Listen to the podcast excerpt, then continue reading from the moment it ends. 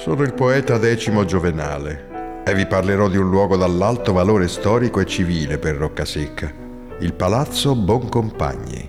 La famiglia Boncompagni appose il suo stemma sull'intera valle dell'Iri a partire dalla seconda metà del 1500, condizionando la vita di queste terre. L'illustre casata salì persino al soglio pontificio con Ugo Boncompagni, eletto papa con il nome di Gregorio XIII. Il dominio dei duchi Boncompagni su Roccasecca cominciò nel 1583. In questa data Giacomo, duca di Sora, acquista il paese dalla gloriosa dinastia dei Conti d'Aquino, i quali, dopo oltre quattro secoli, lasciarono quei territori che furono teatro di tanti memorabili accadimenti.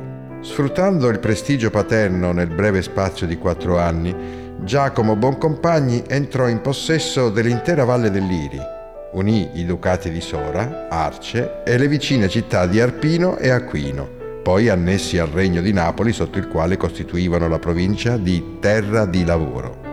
Le prime notizie sul palazzo risalgono al XVI secolo grazie alla ricca documentazione sulle vicende della famiglia Boncompagni. Sulla costruzione e sull'utilizzo prima dell'arrivo dei duchi, invece, non si hanno notizie a causa dell'assenza di fonti certe. Come l'imponente castello Boncompagni presso la vicina isola dell'Iri, l'edificio era sede della corte ducale. Le stanze traboccavano di lusso e di ricchezza. Cortigiani, damigelle e servitori affollavano gli ambienti.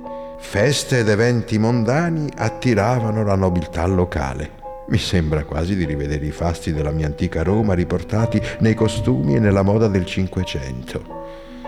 Seguì circa un secolo e mezzo di pace e di prosperità, fino a quando, intorno alla metà del Settecento, il duca Gaetano Boncompagni Ludovisi donò il palazzo al vescovo di Aquino.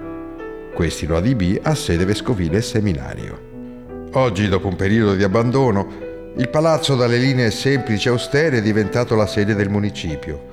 Posto all'ingresso del paese, è la prima delle meraviglie custodite al suo interno.